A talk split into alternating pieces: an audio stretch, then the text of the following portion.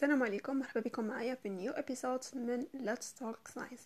بما أننا على أبواب الشتاء قررت أنني نحكي لكم على ظاهرة اللي نلاحظوها بزاف مع اقتراب الشتاء أو بالأحرى مع ظهور الشتاء أو وصول الشتاء.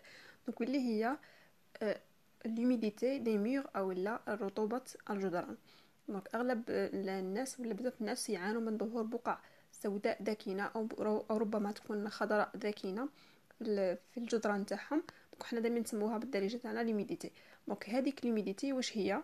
ومنين تجينا donc بكل بساطة l'humidité هذيك هي عبارة عن مستعمرات آه، لفطريات مجهرية des colonies de champignons microscopiques donc أشهر الأنواع اللي ممكن يسبب لنا في هذه الظاهرة هو le Stachybotrys chartarum أو ما يعرف بال black mold أو the toxic black mold donc هل يسبب خطر على الصحة؟ أكيد.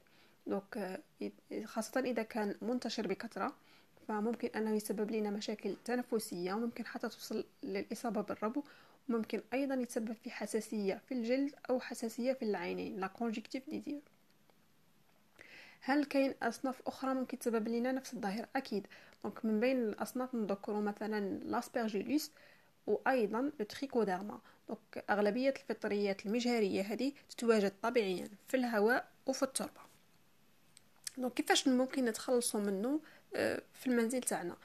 donc بكل بساطة ممكن نستخدموا الخل الأبيض مع بيكربونات الصودا. donc نرش الخل الأبيض وبيكربونات الصودا على البقع نتركها تقريبا نصف ساعة وبعد ذلك نقوم بغسل الحائط تاعنا بالماء الصافي وأكيد نحرص على تهويه وتجفيف الجدار جيدا.